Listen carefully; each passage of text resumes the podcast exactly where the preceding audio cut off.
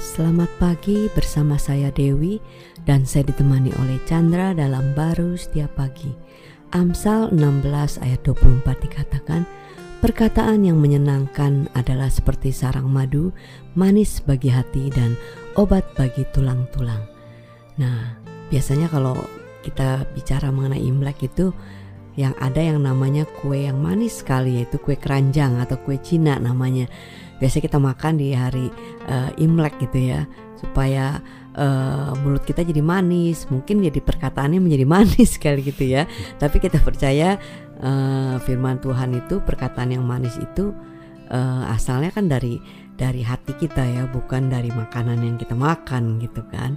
Ya sebenarnya kalau dari uh, apa uh, dari makanan ya terbatas saja hmm. atau dari tujuan tertentu kalau kita dulu masih kecil kita ingin dapat angpau kan kita ngomongnya manis-manis saja kepada orang-orang yang kita ingin dapatkan angpaunya gitu kan ada tujuannya Betul. ya tapi sebenarnya manusia itu butuhkan hati yang senang kan hmm. tapi anak kecil senang karena angpaunya tapi kalau kita mengerti bahwa uh, Tuhan itu uh, adalah uh, uh, di mana yang bisa menyenangkan hati kita ini kan. Hmm. Maka itu eh, ada tentunya perkataan-perkataan eh, yang menyenangkan di batasan manusia itu kan.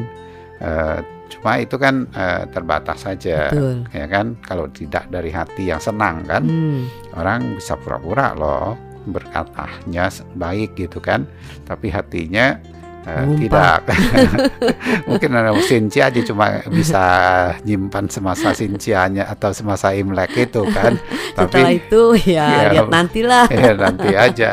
Nah, itulah gambarannya bahwa kita itu uh, uh, bisa seutuhnya ya. Hmm. bisa mengalirkan perkataan, perkataan yang Tuhan inginkan sejauh manis yang dia inginkan yang bisa memenuhi hati kita maupun orang lain. Uh, lain. Maka Betul. itu dari hati kita itu menyadari bahwa kita memiliki perkataan dia hidup dia dalam kita Kristus di dalam kita ini hmm. sehingga kita bisa memperkatakan atas dasar daripada kasih dia yang kita sudah terima melalui Kristus Yesus yes. ya itu uh, dikatakan jadi manis bagi hati dan juga obat, obat bagi tulang-tulang. Ya itu memberi kekuatan lah ya bagi hmm. uh, kita ya untuk melakukan pergerakan apa aja di dalam hmm. hidup kita. Kalau tulang tulang rapuh kan susah.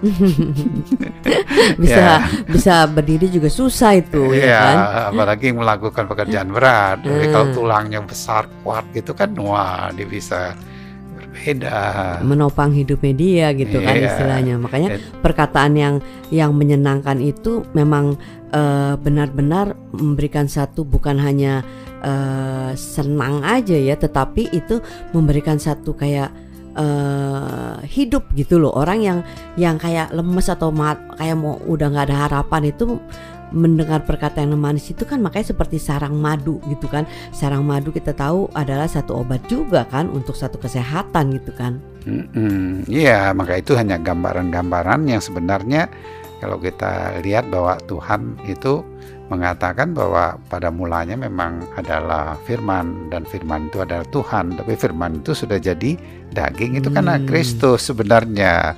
Uh, yang di mana dia bisa tinggal bersama dengan kita ya kalau kita melihat kepada uh, dia dengan kasihnya yang begitu besarnya hmm. ya tentu hati ini ya berasa Senang. manis saja di tengah uh, situasi kondisi apa pun juga apalagi kalau masa Imlek tentu tambah manis harusnya Amin. kan nah, bisa keluar aja dengan ringan kesempatan-kesempatan untuk bisa mengeluarkan eh, perkataan-perkataan kasih yang menguatkan gitu. Amin. Amin.